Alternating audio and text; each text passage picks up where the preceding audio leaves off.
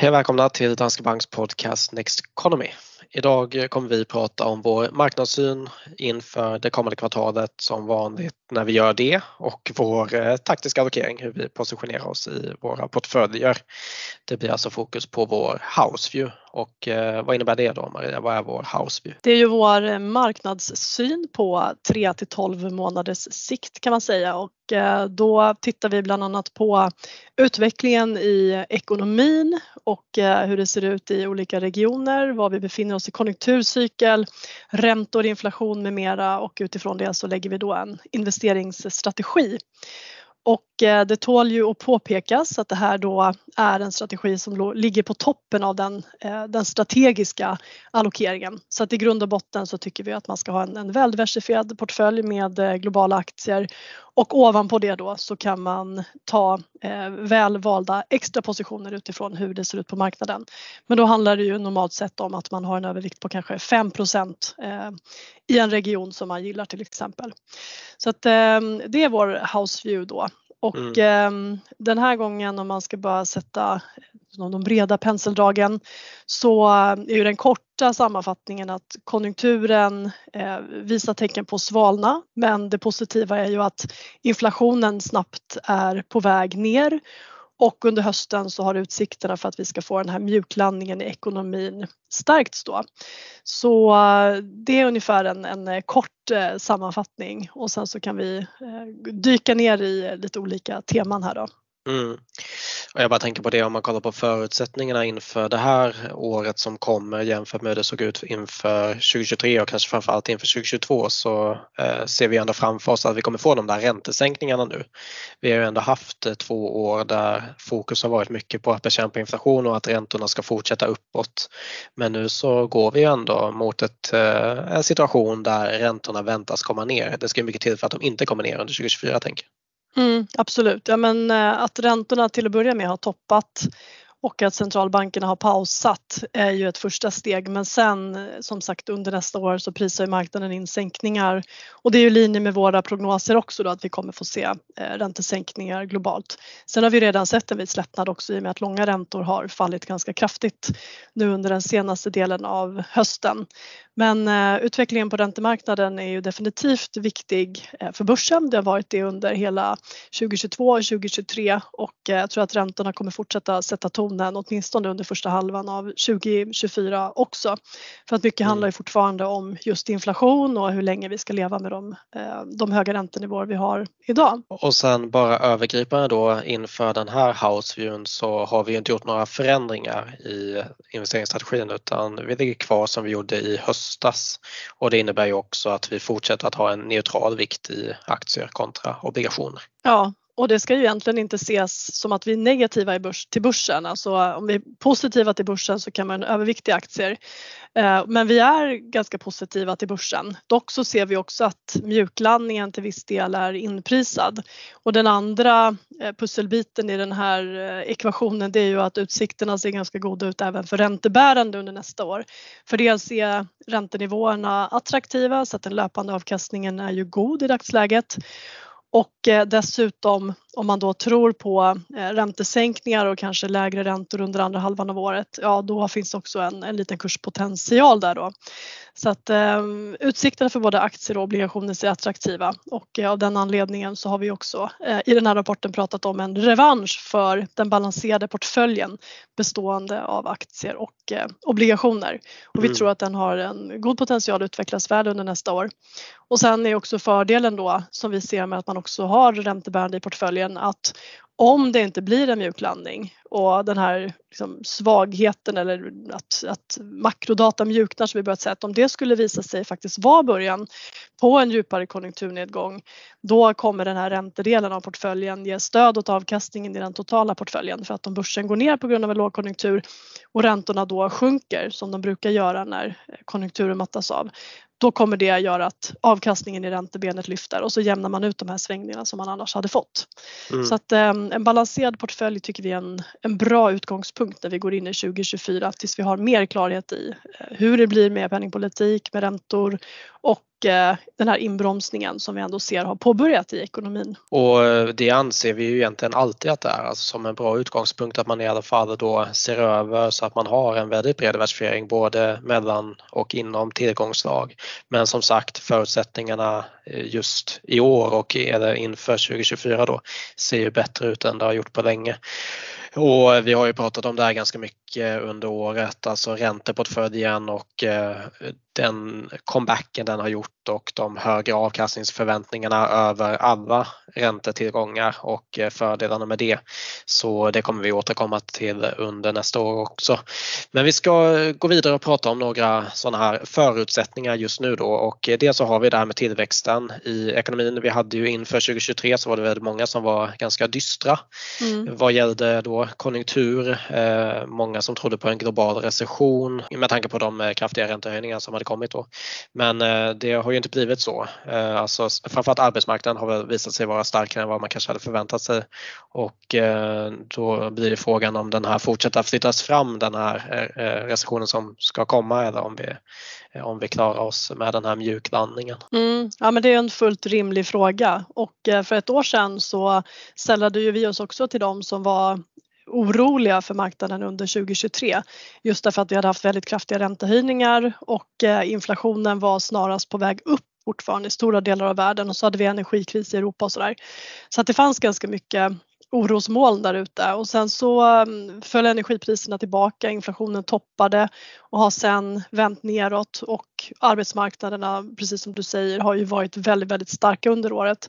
Så att i både USA och Europa så har vi haft en väldigt låg arbetslöshet, ett eh, gott nyskapande av jobb och arbetstillfällen och det här innebär ju att fler människor kommit in på arbetsmarknaden, fått en ökad köpkraft och har möjlighet att bidra till eh, konsumtion och tillväxt då. Sen om man tittar på hur ekonomin har sett ut under året så har den ju varit lite tudelad så att det har ju varit trögare i industrin och den liksom varuproducerande delen av ekonomin. Vilket mycket är en, en pandemieffekt därför att det konsumerade vi ju extremt mycket under pandemin och det gjorde ju att varuprisinflationen först och främst gick upp. Sen under det här året så har vi ju sett hur det har då fallit tillbaka och när restriktionerna är borta, vi är eh, ut på andra sidan av pandemin, då har vi istället kunnat resa och roa oss och det gjorde vi också framförallt i sommar när vi såg ett jätteuppsving i, i tjänstesektorn globalt. Sen har ju det mattats av lite under hösten eh, men det är fortfarande så att tjänstesektorn går starkare än industrin och att det är mycket Eh, är just tjänstepriser som också varit drivande för inflationstrycket och det är den delen av inflationen som centralbankerna nu framförallt har under bevakning för att se vart de här eh, tar vägen då. Mm. Men sen har vi också haft ganska olika utveckling i olika delar av världen. Så att medan USA varit väldigt starkt, vi hade en BNP-tillväxt på 5% under tredje kvartalet så har det ju varit i princip nolltillväxt i Europa. Eh, tillväxten har varit väldigt, väldigt låg. Eh, Japan har haft ett ganska bra år, väldigt tufft i Kina däremot på grund av problem i fastighetssektorn och, och att vi fick en ganska eh, dämpad återhämtning efter pandemin. Så att det har verkligen varit ett, ehm, ett år där det funnits stora skillnader mellan olika, eh, mellan olika regioner. Då. Och om vi då går vidare och pratar om inflationen som ju har varit ett hett ämne under året så har vi ändå sett att den har kommit ner under hela året men lite kraftigare nu under hösten också. Och eh, det som finns kvar där att eh, få ner är ju just eh, tjänsteinflationen som du var inne på och man ser ju också det här att om man kollar på då lite kortare variabler, alltså om man kollar hur det ser ut i månadstakt så har ju den kommit ner men, men det är fortfarande i årstakt den som håller uppe. Eh, så ja, vad ska hända för att inflationen ska komma hela vägen ner? Och måste den komma hela vägen ner till 2 Ja men om man tittar på kärninflationen där vi då rensar bort energipriser bland annat så skulle jag säga att centralbankerna vill nog att den kommer ner mot 2 men däremot så tittar man ju just nu inte så jättemycket på, eh, på årstakten som ju fortfarande är ganska hög precis som du säger utan det viktiga är också månadsförändringarna eller att titta på åtminstone månadsförändringar de sista tre månaderna så att man får se hur prisökningarna ser ut här och nu. För kollar man på ett års sikt så får vi mycket baseffekter, det vill säga priserna är högre idag än de var för ett år sedan och då får vi en ganska hög siffra. Men frågan är ju då, fortsätter priserna att öka eller inte? Och då måste vi titta på, eh, på kortare data. Men här har det också kommit positiva överraskningar på slutet och det är mycket det som gjort att de lite längre och mellanlånga räntorna har kommit ner kraftigt och att börserna stigit. Därför att kärninflationen och den här eh, underliggande inflationen den har varit oväntat låg de sista en, två månaderna framför allt. Och eh, nu fick vi nyligen preliminära siffror för Europa under november och det visade ju att kärninflationen till och med var negativ i månadstakt så att här går det ju väldigt, väldigt snabbt neråt nu. Och det mm. talar för att centralbankerna faktiskt då börjar närma sig en tidpunkt när det börjar bli dags att eh, lätta foten från bromspedalen som man har tryckt på ganska hårt nu i, eh, i nästan två år. Mm. Så det är definitivt så att det går åt rätt håll. Men sen är det ju inte säkert att nedgången härifrån till, till 2% i årstakt går lika snabbt. Eh, utan ehm, det kan säkert dröja lite men under 2024 så väntar vi oss ju ändå att inflationen ska vara tillbaka kring 2 då. Ja, och sen så kommer vi kanske återkomma till en situation där man börjar prata mera om inflationsmålet också och vad det innebär för eh, när vi hade en inflation som var under 2% så gjorde man ju en del justeringar och pratade om att genomsnittet ska vara 2% över tid för att man inte skulle fästa sig för, för strikt på de där 2 procenten i alla fall från Feds sida. Eh, även ECB. Men eh, jag bara tänker att eh, det där borde ju kanske då komma upp igen om det är så att vi stannar någonstans mellan 2 till 3 procent under en period så måste man väl kanske kunna motivera att det ändå är dags att sänka för att ja, konjunkturen börjar vika till exempel. Så ja, vad tror du, kommer det bli en diskussion om inflationsmålet här så småningom? Det kan det säkert mycket väl bli. Sen så tror jag att centralbankerna vill ju inte att den diskussionen kommer för tidigt därför att ju tidigare den kommer desto högre nivåer är det risk att inflationen då eh, stannar på. Men mm. Eh, absolut så tror jag att du har rätt i att det kommer bli en fråga som man eh, kommer prata om fast sett från andra hållet, från uppifrån istället för nerifrån så att säga. Ja, för nu har ju fokus bara varit på att få ner inflationen och det är ju såklart naturligt i och med att den har varit på så extremt höga nivåer. Men om man kollar på vad marknaden förväntar sig nu så är det ju en räntesänkning redan i mars för Feds del, i alla fall till en viss sannolikhetsgrad. Men hur, hur ser vi på det? Ja, men vi är väl ganska eniga med eh, prissättningen i marknaden här att Fed kommer börja sänka under våren, mars-april och eh, även att ECB kommer sänka ungefär i samma veva då. Sen så är det ju så att centralbankerna pratar inte om några räntesänkningar ännu och det här är ju därför att kommunikation är också en jätteviktig del av penningpolitiken. Och skulle man då börja prata om räntesänkning för tidigt så finns det ju en risk att optimism bryter ut, vi får uppgångar på börserna eh, och så får vi en ny eh, stigande råvarupriser och så kommer en ny inflationsvåg. Och har vi då inte ens börjat sänka räntorna utan vi ligger på 4-5 procent och sen så blossar inflationen upp igen. Ja, då är nog eh, risken att fler räntehöjningar från de här nivåerna kommer göra att den här mjuklandningen eh, bara stryka ett streck över. Eh, men det är inte vårt huvudscenario utan snarare så tror vi då att inflationen fortsätter ner och eh, när vi då åtminstone i, eh, under några månader sett att vi ligger på en inflationstakt som är förenlig med inflationsmålet, vilket bör gå ganska fort, så kommer centralbankerna sänka räntorna men man kommer nog inte säga det förrän vi redan är ganska nära då. Och vår bedömning det är ju att både Fed och ECB som sagt sänker under våren och sen att Riksbanken sänker strax före sommaren. Ehm, men eh, det som är viktigt för marknaden just nu skulle jag säga det är ju att centralbankerna ser ut att vara klara med räntehöjningarna och att alla har tagit det som man kallar för en hökaktig paus. Så man har slutat höja men man säger inte ett ljud om någon räntesänkning utan snarare då att om utvecklingen går åt fel håll så kommer man höja igen och räntesänkningar det är någonting som ligger eh, längre fram i tiden. Mm. Men eh, som sagt räntesänkningar under första halvan av eh, 2024 och sen så tror vi att man fortsätter med ungefär 25 punkter per kvartal så att det kommer gå långsammare neråt än vad det gick uppåt för då gick det ju väldigt, väldigt hastigt. Men, eh, men sänkningstakten kommer vara lägre, åtminstone så länge tillväxten i ekonomin förblir god. Och skulle vi då få väsentligt ändrade utsikter för tillväxten under nästa år, ja men då kan det här komma att förändras såklart. Men eh, givet hur det ser ut just nu så tror vi på en, eh, en, en långsammare sänkningscykel som börjar under mm. våren. Sen så är det väl ändå så att det tenderar att gå snabbare på vägen upp och snabbare på vägen ner än vad man kanske förväntar sig. Mm, Ja men absolut och det blir ju sällan som man tänkt sig så att jag är övertygad om att vi kommer få komma tillbaka med reviderade eh, prognoser under nästa år för eh, kanske både räntor och aktier. Ja. Ehm, men som sagt jag tror att alltså, ska man se framför sig att vi ska få dramatiskt sänkta räntor då krävs det ju att det händer någonting i ekonomin som motiverar det för man kommer inte sänka räntorna dramatiskt eh, hastigt om Nej. ekonomin fortfarande är stark. Ja. Och sen om man ska ta det åt andra hållet så det är ju inte helt säkert heller att räntorna kommer ner. Nu är det ju många som ser fram emot det här såklart men alltså ja, fortsätter inflationen att, Ja men exakt, jag menar, men fortsätter inflationen att överraska på uppsidan som ju såklart inte är helt omöjligt, ja men då kan man ju behöva hålla de här räntenivåerna under längre tid. Mm, ja, men det går inte att utesluta. Och jag tror att om man tittar på marknadsutvecklingen så eh, får den ju eh, antingen stöd eller motvind från eh, hur snabbt saker och ting händer i ekonomin. Och då kan det ju handla om hur snabbt inflationen faller, hur mycket räntorna sjunker eller hur Eh, tillväxten ser ut. Och jag tror att marknaden kommer vara ganska känslig fortsatt för makro framåt och det kommer vara mycket det som styr börsutvecklingen för att nu vill man ju se att inflationen fortsätter neråt, nu har den överraskat på, eh, på nedsidan och det har ju sett som väldigt, väldigt positivt. Men nu gäller det också att den här inbromsningen i konjunkturen som vi faktiskt har sett under hösten med lite svagare arbetsmarknadsdata och sådär, den har man ju tagit som positiv därför att ekonomin har försvagats lagom mycket och den behöver ju försvagas för att inflationen ska komma ner.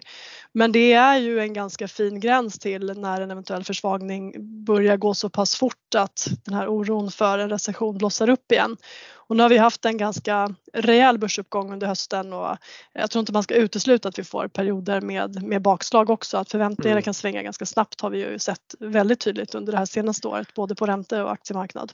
Ja precis, jag tänkte bara att vi ska säga någonting om just uh, utvecklingen för aktiemarknaden och räntemarknaden innan vi går in på vår investeringsstrategi. Och jag bara noterade här i ett nyhetsutskick som jag fick att uh, S&P 500 gick upp 8,9% i november. Och det är mm. alltså den 18 största uppgången eller månadsuppgången då sedan 1950 och samma sak om man då kollar på obligationsindex i USA där man då tar alla obligationer i princip på den amerikanska marknaden. Det gick upp eh, 4,5 i november och det var alltså den bästa månaden sedan 1985 och den åttonde bästa sedan 1976. Så det säger någonting om den här fantastiska eh, utvecklingen vi har haft i närtid. Då.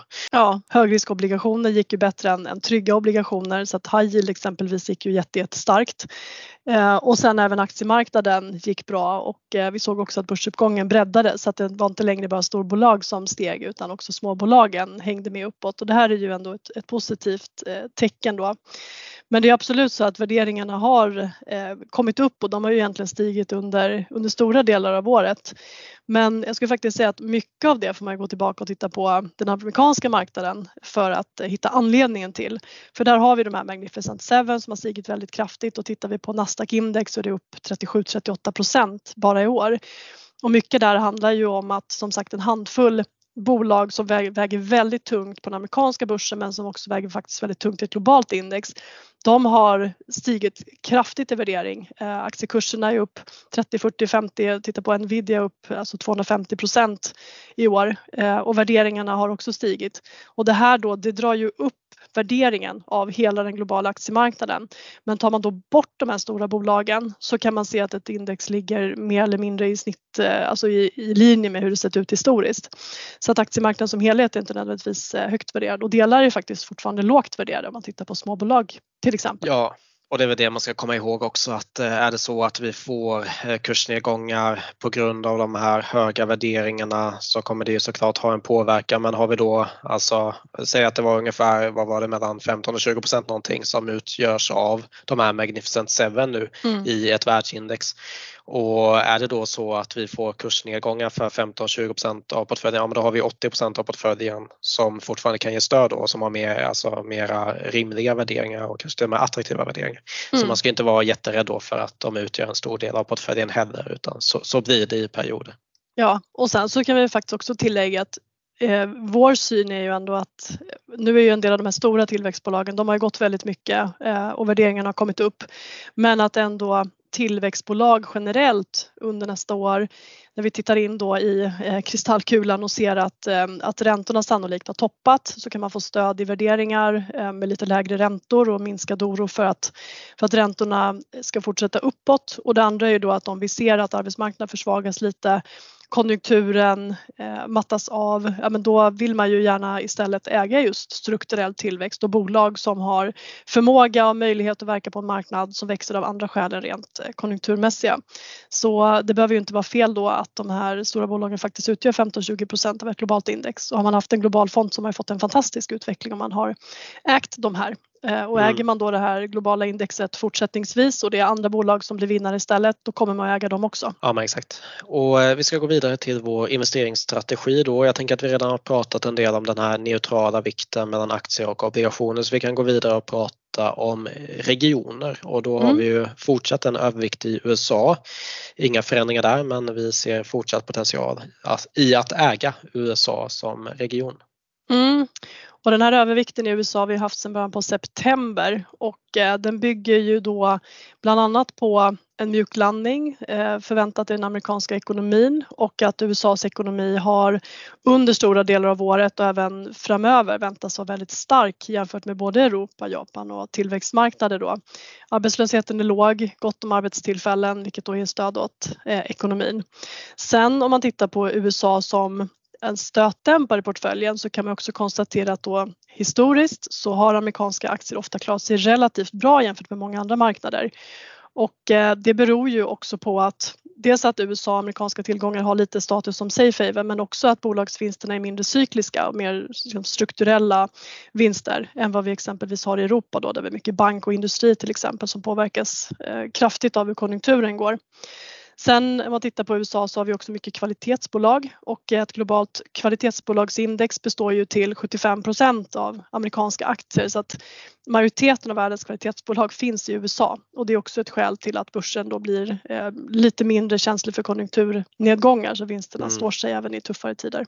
Sen har vi också diversifierat den delen av portföljen genom att ha småbolag också, alltså amerikanska småbolag. Eh, det är ju en skillnad kan man väl säga i hur index ser ut där. Det är mer uppdelat, alltså normalt sett så följer man storbolag som är en del av index och sen så har man småbolag som en annan.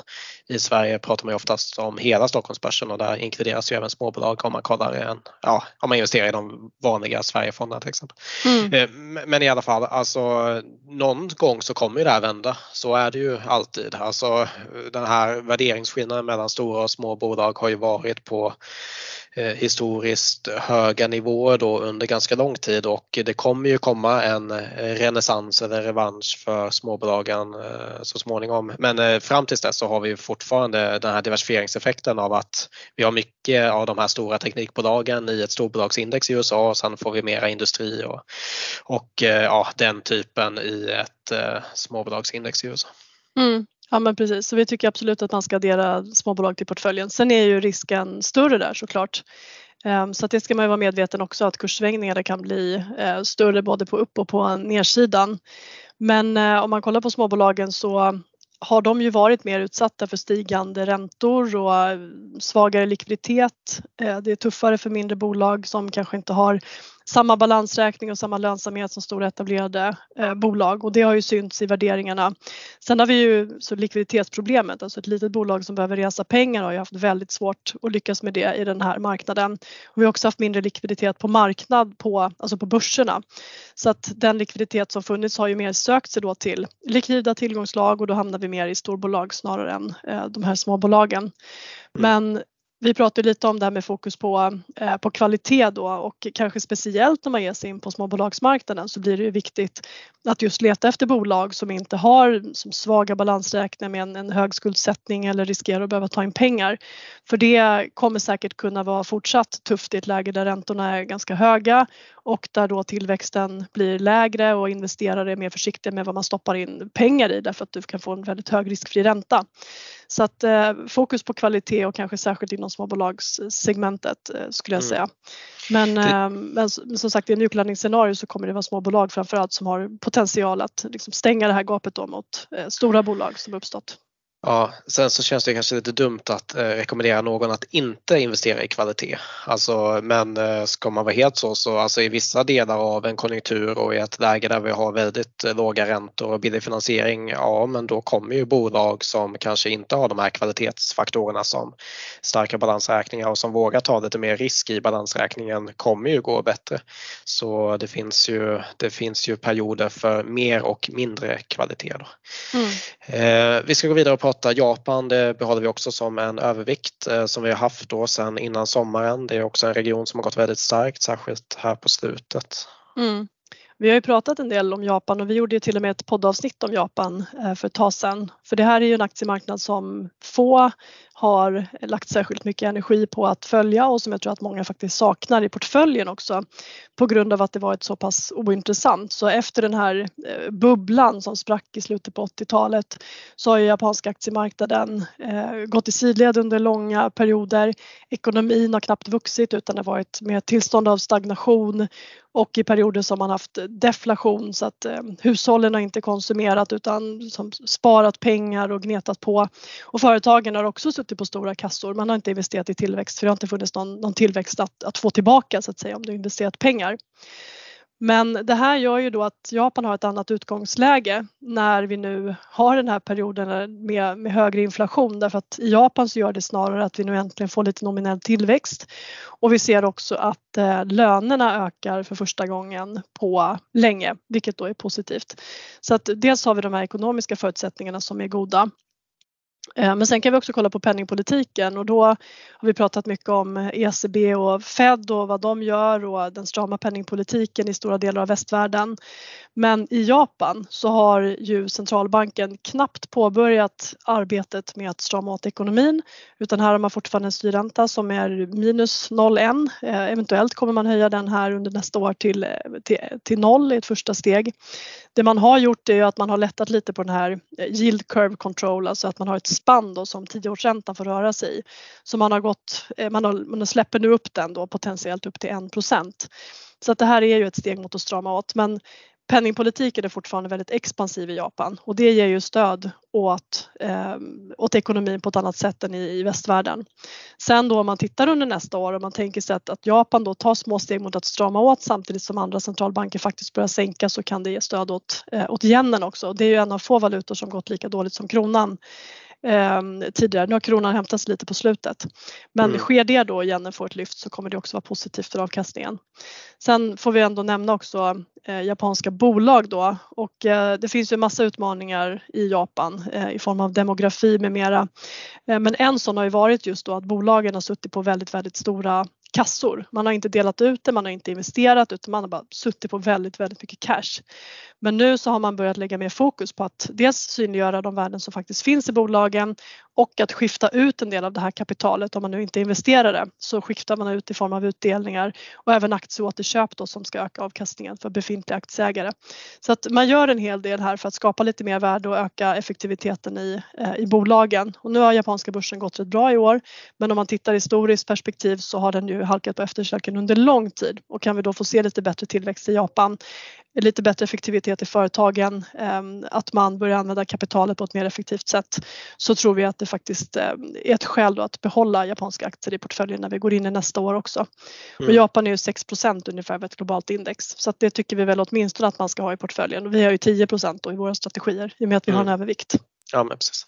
Och om vi avslutar då med räntedelen av portföljen så håller vi kvar vid den här övervikten i investment grade och undervikten i high yield och eh, om man kollar på hur det sett ut i år så har man ju faktiskt tjänat på att ta risk eh, även på räntemarknaden men sen eh, ska man ju också komma ihåg att vi har ju som vi var inne på, vi är ju inne i en situation nu när man helt plötsligt kan få få avkastning på eh, ränteportföljen utan att ta jättehög risk och då är ju frågan varför man har den där ränteportföljen till att börja med. Är det så att den ska agera stötdämpare när det börjar gå sämre på börsen då kan det ju ändå vara ganska skönt att fokusera på de mera de eh, delarna av ränteuniverset som inte är lika riskfyllda.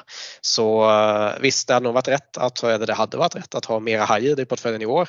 Men som sagt med de riskerna som fanns och med de räntenivåer som vi redan hade i IG så behöver man ju inte jaga den där sista kronan heller. Nej. Sen om man tittar på high yield så är ju räntenivåerna lite högre där men om man tittar på spreadarna så har de gått ihop ganska kraftigt där vilket mm. i princip då betyder att high yield är rätt högt värderat. Och tittar man på investment grade så har eh, det inte eh, lyft på samma sätt i år.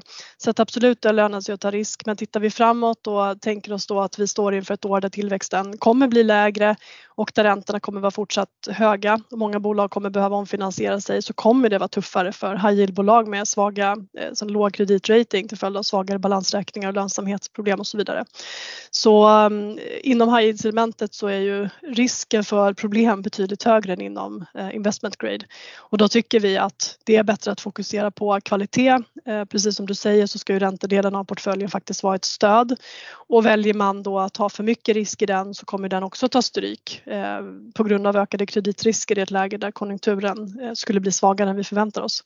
Bra och med det ska vi ta och avrunda för idag.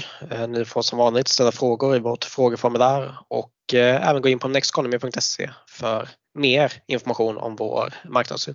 Yes, och eh, nexteconomy.se det är ju vår nyhetssajt och där hittar ni både information om eh, vår investeringsstrategi, eh, marknadskommentarer, investeringsfilosofi, krönikor med mera. Så att nexteconomy.se, besök den så hittar ni massa matnyttig information. Och med det så tackar vi för den här veckan. Tack, ha en fin vecka.